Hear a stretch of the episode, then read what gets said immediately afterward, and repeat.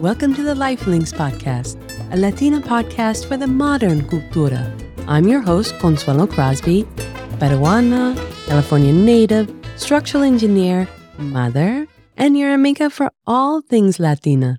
Here we honor the women who navigate multiple cultures, both aquí and allá, and somewhere in between, providing that safe place for you to speak your truth, celebrate la cultura, and find belonging in this comunidad. Join us every Wednesday on your favorite streaming platform to listen to your new amigas as they share their journeys of lessons learned, barriers they overcome, and the joys of living life with pure authenticity. Encuentras your voice and discover the life meant for you. Hola, chicas. How's it all going for you this last week of August? Literally rolling into that infamous last weekend of summer feels Labor Day. Those ideas of fall and cool temps and those pumpkin spice lattes are starting to take over our margarita and bikini days, amigas. But I'm the warm beach, cold bevy kind of goddess, so I won't be buying into that anytime soon, especially since my birthday is the end of October, and I just keep the party rolling even past that. So keep those summer days going, keep the vibes hopping, the love of outdoors on those sunny, lazy days, and filling up on the happy hormone from the sun. So happy that you all got a lot of love and compassion from the last episodes with Victoria Blumenfeld, Latina artist that spoke to an impressive upbringing and the fight to be free.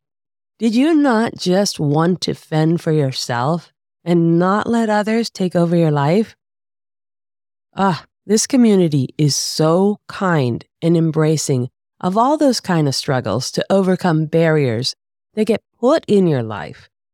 True believers in you, in what you're going through, and always cheering you on, and literally, literally here to help you. Because we know, we definitely know, that we tend to be the last ones to ask for help, even if we're going downhill. Even if we're going down in flames, we are still crawling to do it ourselves. We wear ourselves out not only in persevering for ourselves, but then adding on to the load by helping others, which we love. We love taking care of our community, la comunidad, our tribe. It fills us up.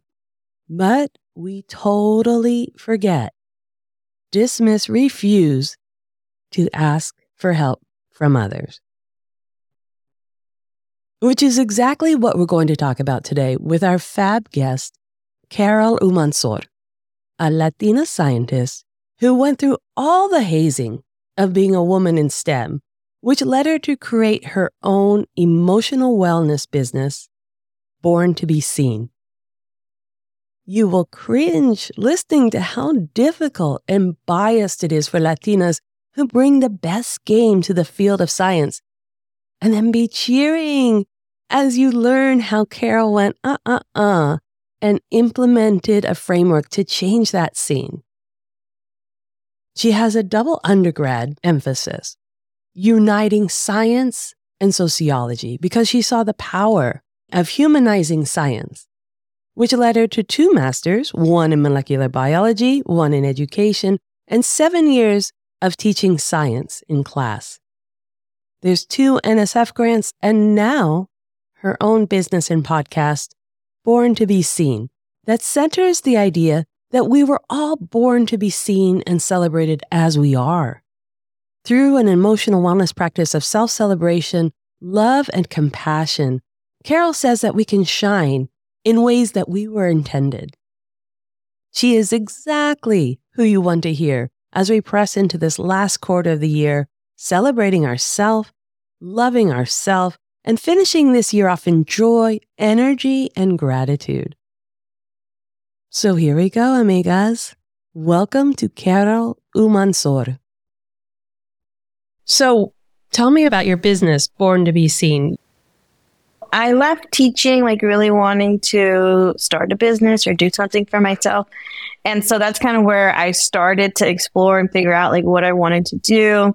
You know, like I said, my background's in science education. So a lot of the opportunities that were coming up were like science ed, but I was so burnt out. I was like, uh, I don't want to do it anymore. Yeah. science ed. And um, took me a while, but, you know, I also come from a community of science educators that are very kind of justice oriented, like social justice oriented. So some of the practices in business did not resonate with my spirit. and so I needed you to think? really, uh, yeah. it's so not just you, Carol. I know. It's yeah. intense. That was part of my research was figuring out like, well, what can I do that is aligned with who I am and with my values and all that. And you know, I started to find like uh, groups that were led by women, women of color, and just, you know, just doing things differently. And so that's kind of when I started doing like these workshops and I created the business name and a little like social media page for it and like a website. And I've done like workshops um, that I've just offered on my own or at conferences and different events. And the podcast is a part of that. Mm-hmm. This first season is all about building a practice of emotional wellness Oh, that's brilliant and beautiful and so necessary. I love it. Thank you. Born to be seen the podcast. What is there more? Born to be seen? Is there a movie? Is there a book? Oh. What else are you doing? I love this. I could be. Yeah. well, I have my little IG that's called Born to Be Seen, and that's the name of my business that I've been working on. And oh, so oh, that's why this is like the podcast component. I just have it on the same one. Oh. Yeah. So it's just B to be seen on um, Instagram. And that's initial B, yeah? Yeah. Okay. Initial B and then T O B and then S E E N. Love it. I love it. I love the name. It's so intentional. Oh, yeah, I got it right away. It's like, thank oh, you. yeah, I know, right? Good. Oh, that's so exciting. Right. I could see that. I hear you because you are very, very busy. You mm-hmm. have your body and mind trying to be in sync, but you are a very busy woman. Why don't we go back to I almost feel like you should Benjamin Button. Like, let's go backwards from this point. Like, how did you get here? Because you have a beautiful journey, a very intentional journey. From what I've learned from you, it seems like you've always lived this one life very passionate in supporting women, very passionate with science. So amongst mm-hmm. that, do you want to start at the beginning or do you want to go backwards? Because it all syncs. it all has brought you to this one point. Yeah, definitely. I can start from the beginning, sure. I think. And yeah, let's learn about your heritage. Yeah, no, definitely. Um, yeah, I think even that is interesting on how I, at that point, like my ancestry and heritage led me to science. my family's from El Salvador, so I was born here in the Bay Area, and uh, both my parents immigrated to San Francisco in the 80s during the Civil War. Kind of having parents that experienced that trauma and then just the trauma of being undocumented here in the US was kind of like a go, go, go situation. They always like really encouraged us, like my sister and I, to like do well in school and be present there and do the best that we can. And they always told us we were smart. I remember as a little kid, like being interested in how things work. Like I used to take things apart and like put things back together. and uh, I did like uh, this was more like physical science, like a camp where you build like a robot, like little with little motors, mm-hmm. you know. And I remember just being really into stuff like that when I was a kid. My mom she came here. She didn't get to graduate from high school, and part of it had to do with her being a, a female and her family not wanting to invest in like her education at that time. and so she tried to find ways to get education. Like she left her home pretty early and joined like a convent and got to travel with them. Oh. And then she decided she wanted to like come to the US. She came to the Bay Area and just did all kind of like the immigrant work that is a lot of restaurant kind of you know mm. work and mm-hmm. um, my dad also did that and uh, eventually my mom got amnesty, but my dad didn't, which is I don't Oh, understand how that happened during Yeah, that's difficult. during like the 1986 uh, Reagan administration. But my dad was able to get like residency through his job, and so we had to move to LA. And while we were there, my mom, like her main job was to like take care of my sister and I, but she would put us in daycare and would go to this training to become a nurse assistant. so she like while we were in LA, she like became a nurse assistant. I don't think she told my dad at first. Like she was just like kind of sneakily doing it. And I mean, we didn't know till later. I didn't notice. Yeah, but she got certified, and then when we moved back to the Bay Area, that's what she did. She was the nurse assistant for like twenty something plus years. And so I saw my mom like working at hospitals, and that's what kind of got me to wanting to Uh huh. do science. You know, I wanted to be like my mom. Okay. That's kind of why I became a bio major because I had this like pre med idea or trajectory initially. Wow. So you're another generation of this strong, I'm going to figure it out. It doesn't matter if I've seen it before kind of women in your family. Very strong. Mhm. I love I love your mother's story. Yeah.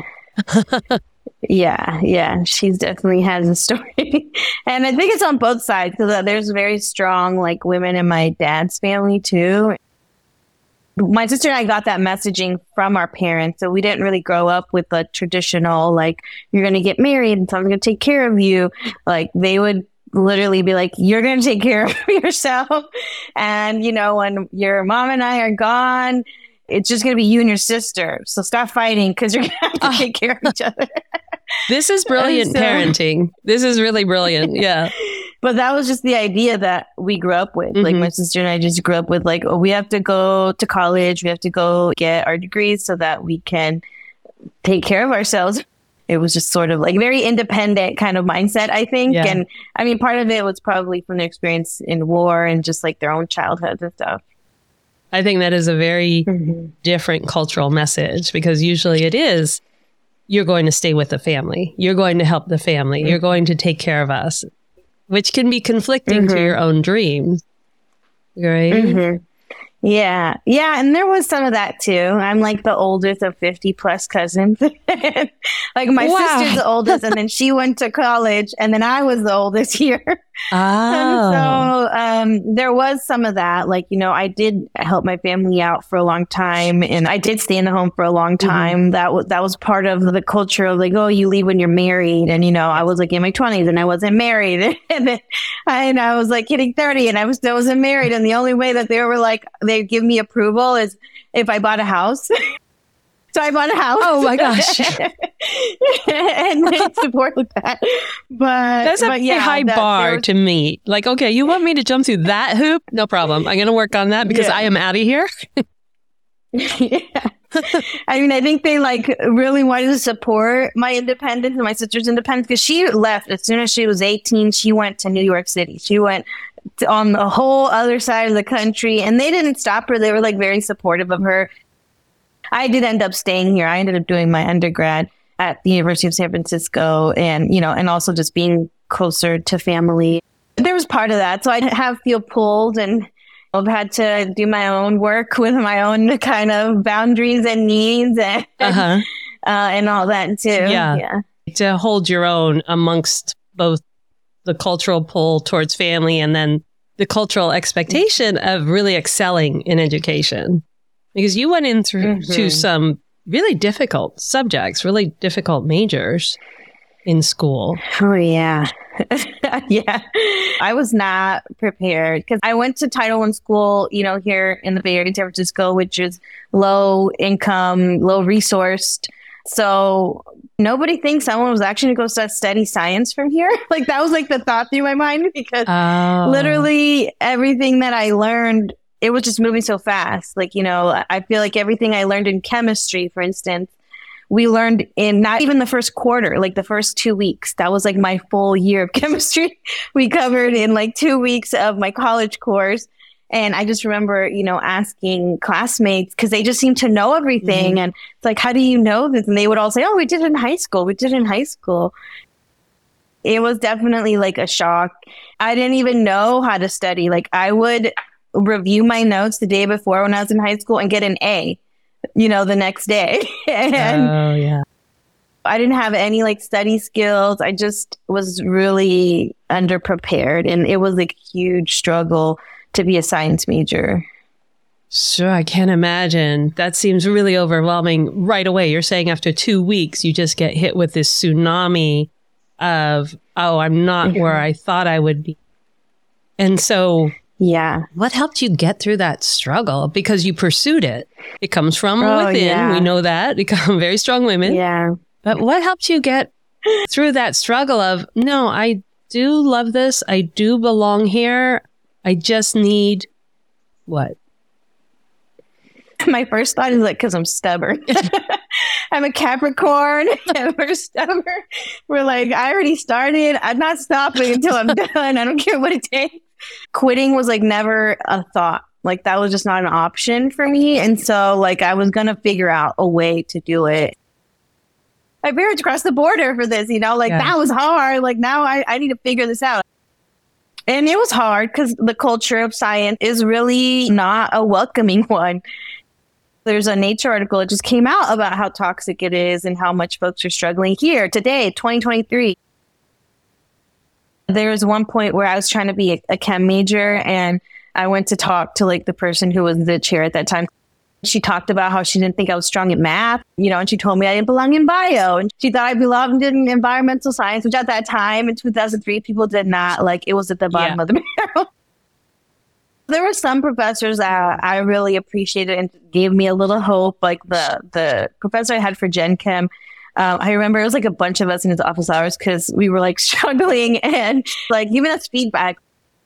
And that just kind of told me like, oh, he like believes I can do this now looking back at it and knowing about like stereotype mm. threat mm. where you kind of get that activated and your brain shuts down because totally going through that when I would have my exams and making mistakes just because I was getting like flooded or overwhelmed being like one of the only Latinas in my classes.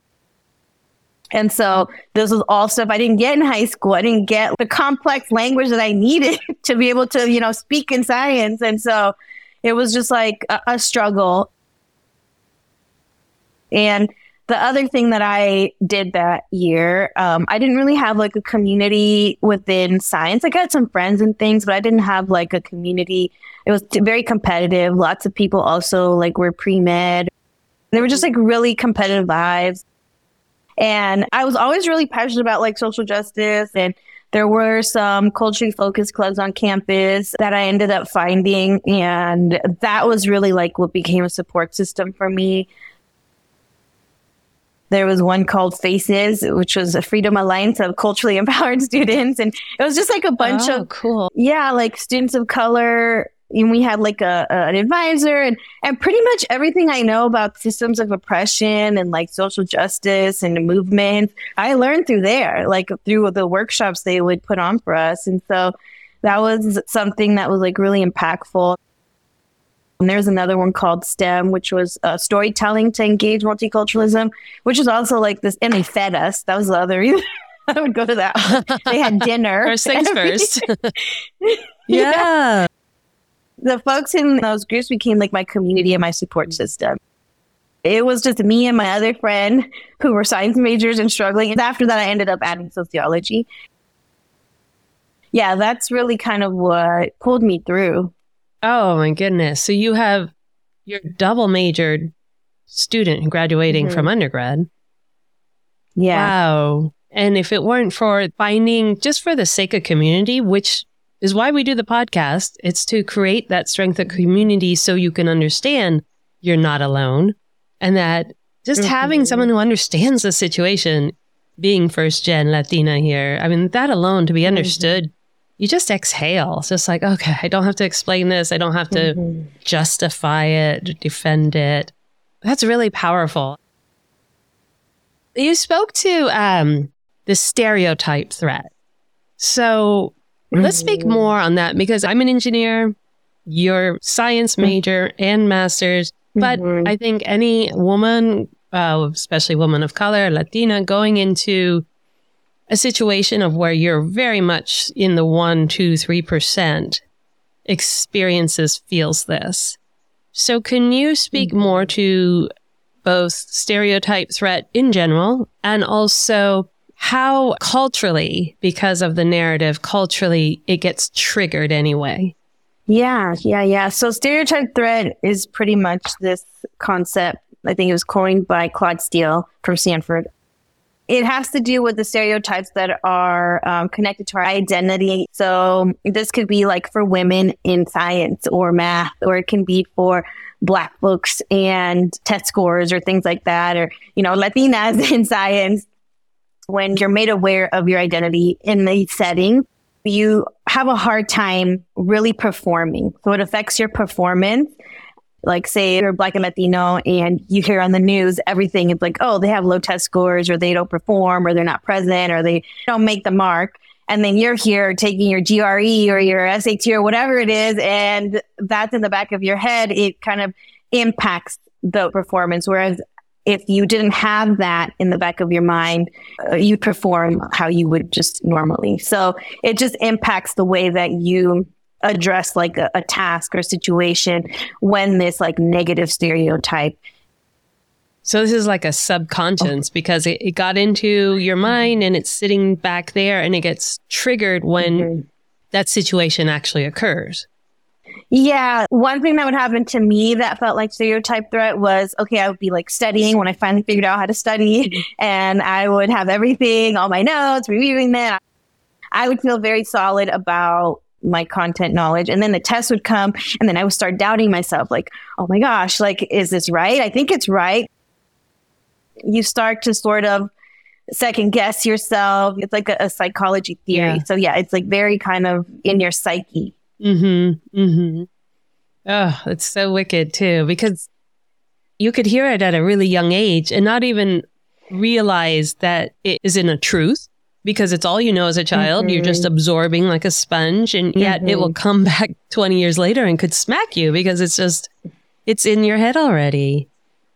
You took all of that the experience, uh, the understanding, the actual factual data by, for instance, Claude Steele and other researchers saying, no, this is a thing.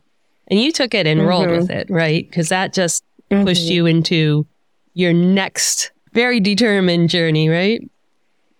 Mm, yeah, yeah. So it, it was something I was always really interested in, I think, because coming from my background and then into university of science major and not being able to navigate or just not being able to figure out like what was going on it, there was a lot of opportunity for me to just internalize that and so i think i needed to figure out what was happening because yeah, I, I, think at one point I realized like it's not just me, like it was other people who I went to school with that were experiencing the same thing.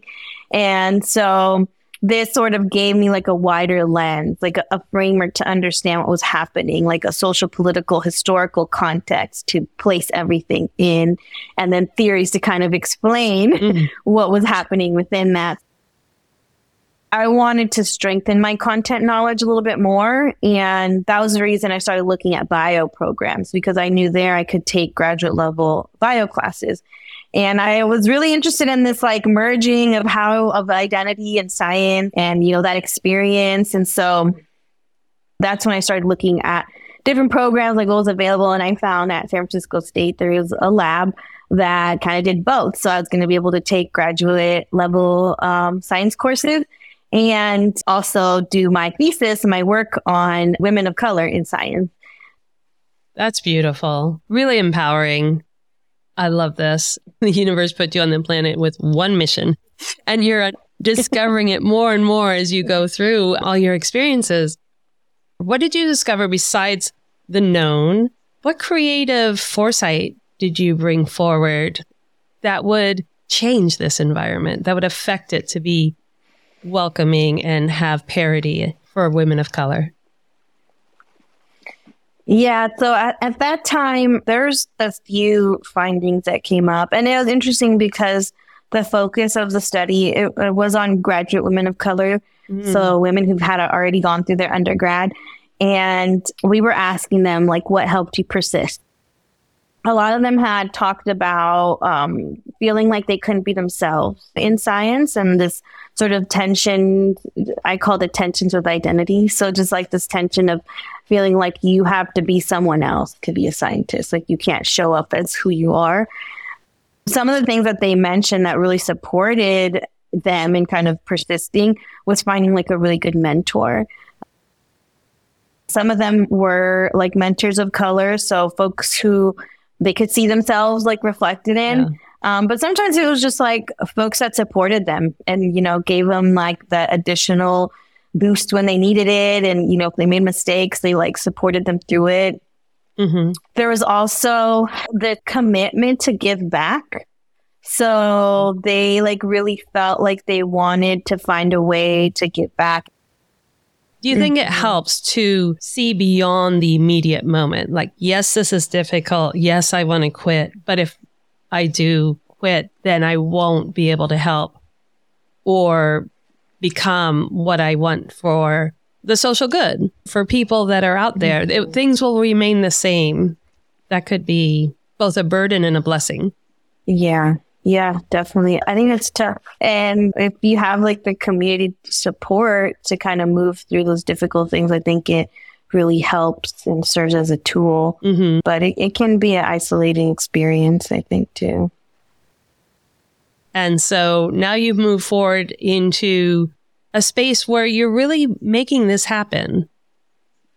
Yeah, definitely. I think um, after I, I, finished that program, I ended up being a science teacher mm-hmm. for seven years in middle and high school. And that's actually where I implemented what I found. like I oh. w- intentionally created curriculum or like would adjust my curriculum to really implement those components into them and really contextualize the content in the lives of the young people I was teaching. This program that I went to, that I work for now and that I've been working with it's called SF Build, and pretty much it's just all about creating resources, networks, and like community for marginalized students in biomedical science. And so, oh my gosh, there's just like a lot of facets to it. And the one that I came into was supporting students with getting like scholarships and funding. And at that time, my first year or so there, my mentor, she's also a Latina. Uh, she just forwarded me a, a grant. It was a, a, grant from the NSF. And she's like, okay, what do you think about this? Wow. It was a National Science Foundation grant that was specifically for Hispanic serving institutions. And it was also under the bucket of improving undergraduate science education. So it was like a science education project. And we used my work from yeah. 2011 to like prepare a grant proposal. Wow. And we got it. And so it was phenomenal and great and really awesome to just to do that. And so that's the other piece I've been doing um, at San Francisco is this research component. Also looking at women of color now at the undergraduate level and also looking at microaggressions and microaffirmations First, congratulations, because two parts for the big congratulations. I think first part, receiving an NSF grant, a National Science Foundation grant. And for those in the audience who don't know, this is a federal grant. This is a big deal. Mm-hmm. You're up mm-hmm. against international competitors for these grants, and it's based on your work. Epic. Mm-hmm. It's based on your soul work. Mm-hmm. But it's ultimately hugely rewarding to think that all your life you were on the right path. You were always living true to yourself because this moment wasn't coincidental. It was all meant to be. The fact that you stayed on mm-hmm. this track, that you felt you were living your soul out loud, staying true to your identity, even with stereotypes threat thrown in there, even with a narrative out there, lack of representation just huge congratulations on all of it. You're passionate um, about the social justice and very supportive of women in color um, in the science fields and, and, just overall knowing the barriers mm-hmm. they come up against um, and pulling that all back to how it affects your well-being and your mental health when did yeah. you have that realization? When did you have that, aha, wait a minute. I'm doing all this, but you must have been on threads doing all that you did. Yeah, I think when I was a teacher, mm. that's really when that came up. I feel like your students, in many ways, serve as like a mirror to just different parts of yourself And some of those parts are kind of hard, you know, to look at or to have reflected back at you. There's parts of our psyche that kind of get triggered when we have like young people again. So there's more moments that happen to little Carol oh. or teenage Carol that I like blacked out. that oh. it kind of just oh. warps you back into that. One of the first things I started to do was like I started doing mindfulness it, I really started to understand like the power of mindfulness and just like little decisions that we make and like little things that trigger us that sometimes it moves so fast. I joined a program here in Oakland. It was the East Bay Meditation Center. It was called PETA. I don't remember what it stands for, but it was for folks who were working in the community to do just like a year long mindfulness sort oh, of wow. like course. Yeah. Yeah, so it was like on Sundays for four hours, and uh, and that really helped me understand everyday mindfulness. This was just like really kind of recognizing our thoughts, yeah. sensations, just just as you're moving through life and just slowing down. And that's what really started to help me make changes in my life. I was also learning about, you know, having a trauma informed classroom and how that affects the brain and that's what really got me into learning more about like the body and mm-hmm. how a lot of what we experience kind of goes through our prefrontal cortex. It's very like intellectual based, but there's there's trauma and there's things mm-hmm. that live in our body that also need to like maneuver and move to be able to really release things. Mm-hmm. And uh, there's a book that I remember I read around that time called The Body Keeps Score. Mm-hmm. Yep. About that, that same thing. I also did like kind of like a peer group counseling sort of program. And that also helped me see the power of community in healing. Because I think there's like, there's definitely a lot of power and richness and just having like those one on ones, you know? Yeah. But when you have like a community of people who are like there to support you emotionally and you know, I came in from a household where like crying was not okay. Like oh. I was a oh. crybaby and mm. crying was just like a week. I had internalized that. I had internalized that those ideas. And in this program, I had people who like cheer me on when I was like crying or going through something rough. Like, I'm so happy for you. Like, you're you're doing great, you know, and like just really helped change my perspective. And all of that combined, because I feel like there's these components of being like bringing self awareness, yeah. but also understanding our body and how it impacts us so that we can slow down. And then it comes to interpersonally, well, now I have this awareness. How can I make sure that if there's a rupture, that I can reach out for repair? Wow, you bring up really both powerful points and like stop me in my track points. Like I can align with a lot of it. I understand a lot of it. And then I'm doing the wait, what?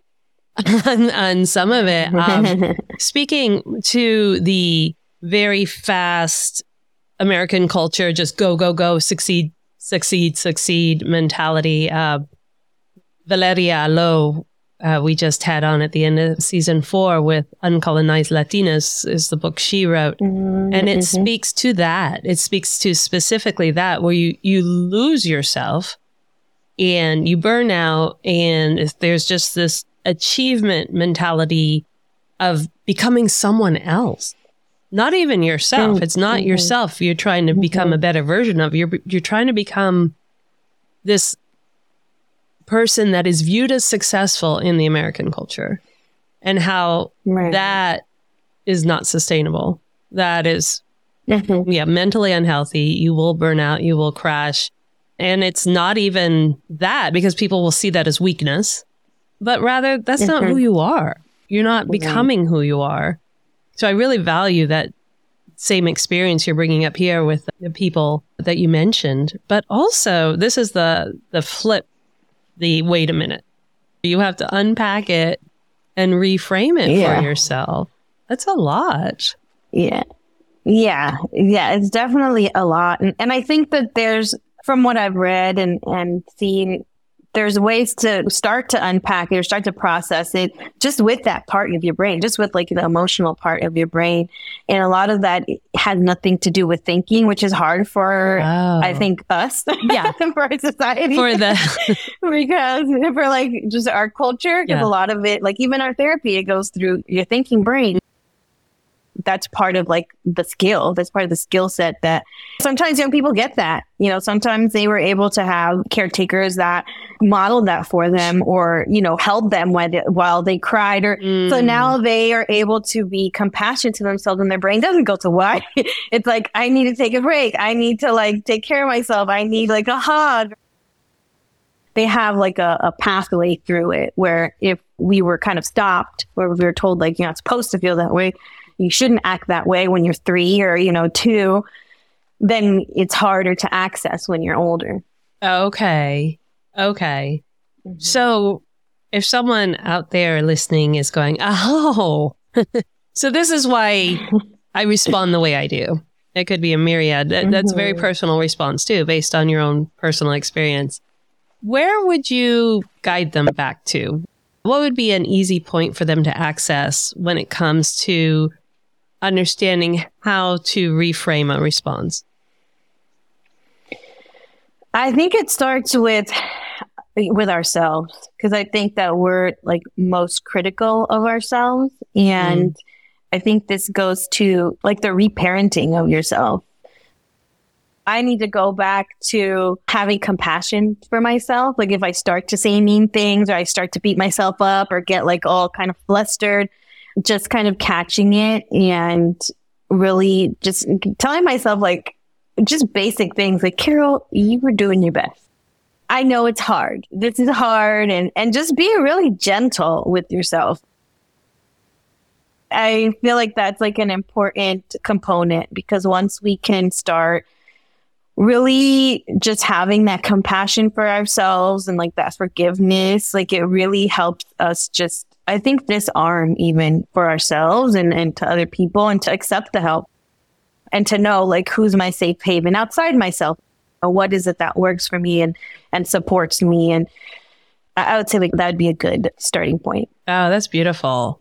Really helpful because you clarify it so well in the step by step.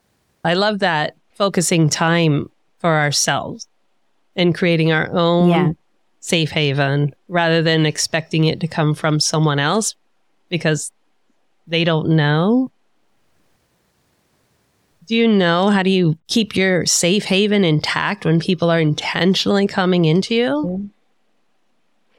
Yeah, I, I think for me, one, I, I, know exactly what I need when there's been any kind of rupture in my life, whether I have control over it or mm. not, or whether I have access to the person to communicate it or not. Like I know exactly what I need and I have like a team. Like I feel like I have a, a support, uh, a community and like people that I know I can go to and I know exactly kind of how to process it.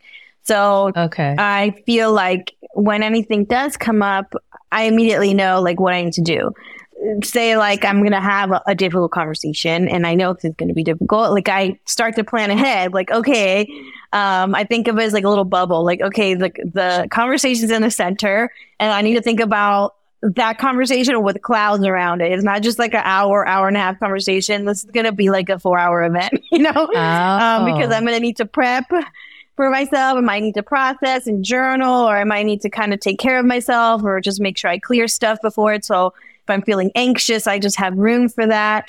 If I'm in the conversation and I know it's, you know, a tough conversation, I come out of it feeling frazzled, like then I have some, some more room around that. Maybe I need to go to the spa, yeah. you know, jump in the cold plunge. I don't know. or, um, or I know I can reach out to some friends or you know some family or just kind of let them know are you available yeah. you know, after this time or do you want to go on a walk or can you help me process I just kind of think of that as like my little backpack of what do I need to take out of my backpack. I have different tools, different resources, community, and I know what to do to kind of take care of myself and um, stay in alignment with myself. But that's the most important to me is to stay in alignment with my spirit and like who I am.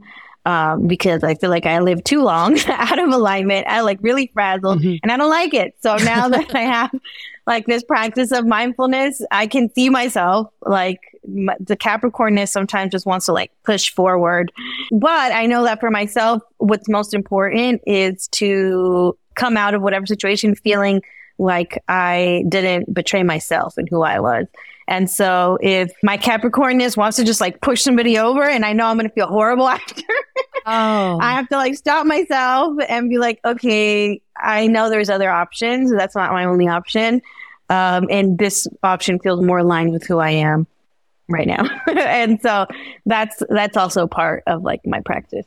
Okay. Those are three powerful points for me personally that I took away from what you said, which I am going to memorize that for myself. And I can see where your your podcast and your teachings and your workshops must be really successful with people because you speak so eloquently and so intentionally.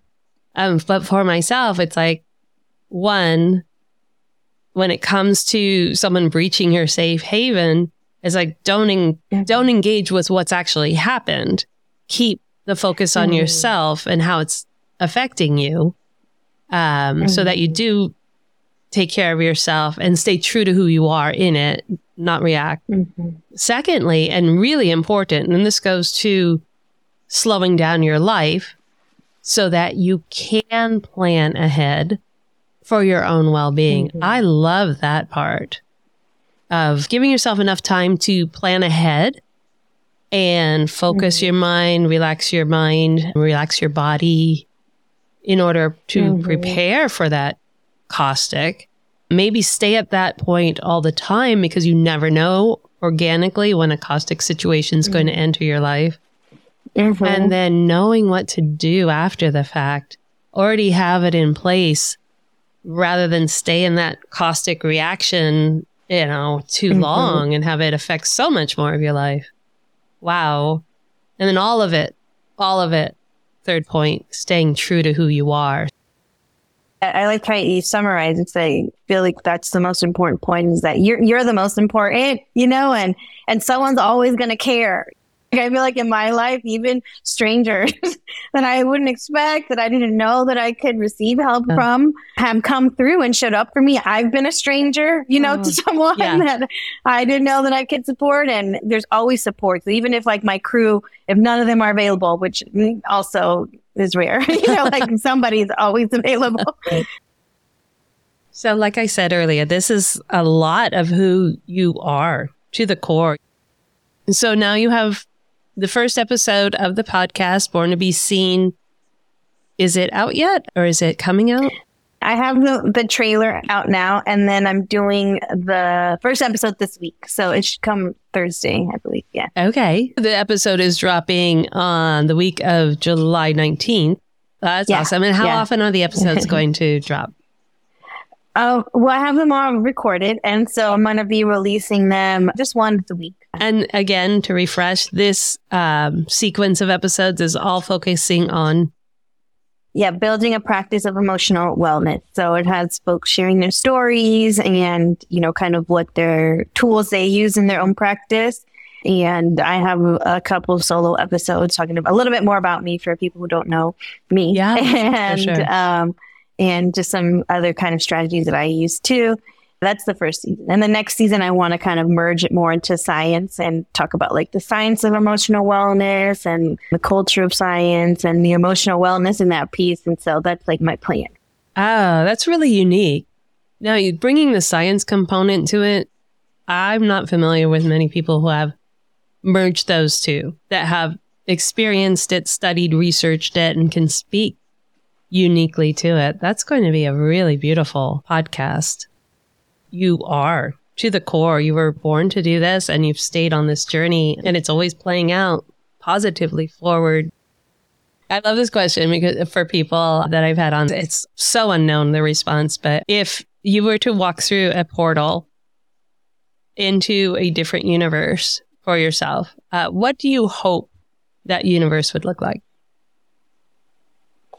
Wow. Okay. if I were to walk into a portal into a different universe, I feel like the first thing that comes to mind is like people get to just be, you know, and you get to live your life sharing your gifts because you want to, not because you have to like try and make like all this money or try and make it make money for mm-hmm. you, but you get to just kind of be, you get to be in community, you get to have time to be with your friends and your family. The world still runs. the world doesn't collapse because people have time to be in community. Like we are connected to nature, like there's just more access to nature. I think that would be like my other universe. You just get to kind of just be in community and express yourself and share that and, you know, experience others in that way. In nature, in the natural world. I love it. Mm-hmm. I want to be there too. Tell me what the portal is when you find yeah. it. okay, I'll tell you. oh. Yes, I'll drop the link. There's yes, yes, yeah. We'll figure it out. We can find it. We can create it. If any of the listeners wanted to learn more about what you're doing or contact you, what would be the best way for them? Okay, the best place to find me, I'd say, would be Instagram. So my Instagram handle is at b the letter mm. T O B S E N. So yes, B to B C. Okay, on Instagram would be the best place to message me or contact me or see what I'm doing. Mm-hmm. Okay, we'll make sure we have that in the show notes, your link, so people can have it for sure, your Instagram handle. Thank you so, so very much for offering your time, offering your wisdom, offering your joy, and reframing us to go towards joy. Really appreciate it.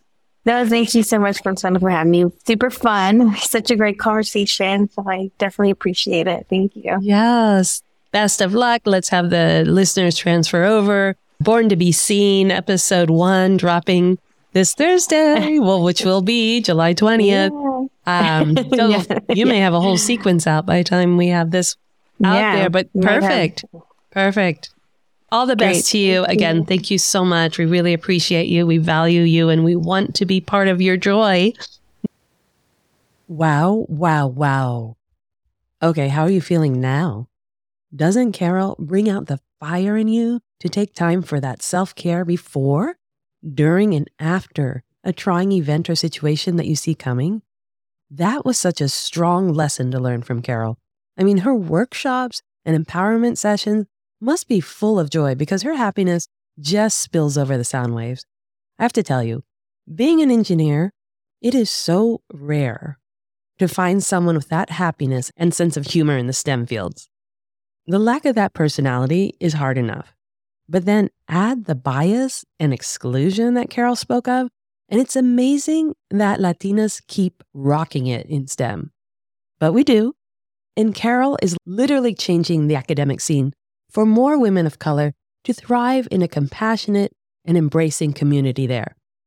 So join us next week when we do a special Pod Club episode with a side by side of Carol Umanzor and Amarani Villegas, who joined us in April, two Latina scientists who are kicking down the doors to STEM and ensuring that multitudes of Latinas can thrive in a compassionate community of inclusion.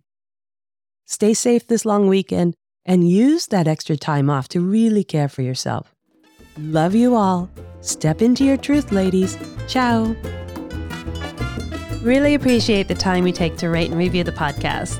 Get the backstory and what you've heard here today and reach out on our website at lifelinks.com. That's L N X because it's about time, it's about us. Stay in the groove on our social media at Lifelinks and get ready to make your move, ladies. Viva!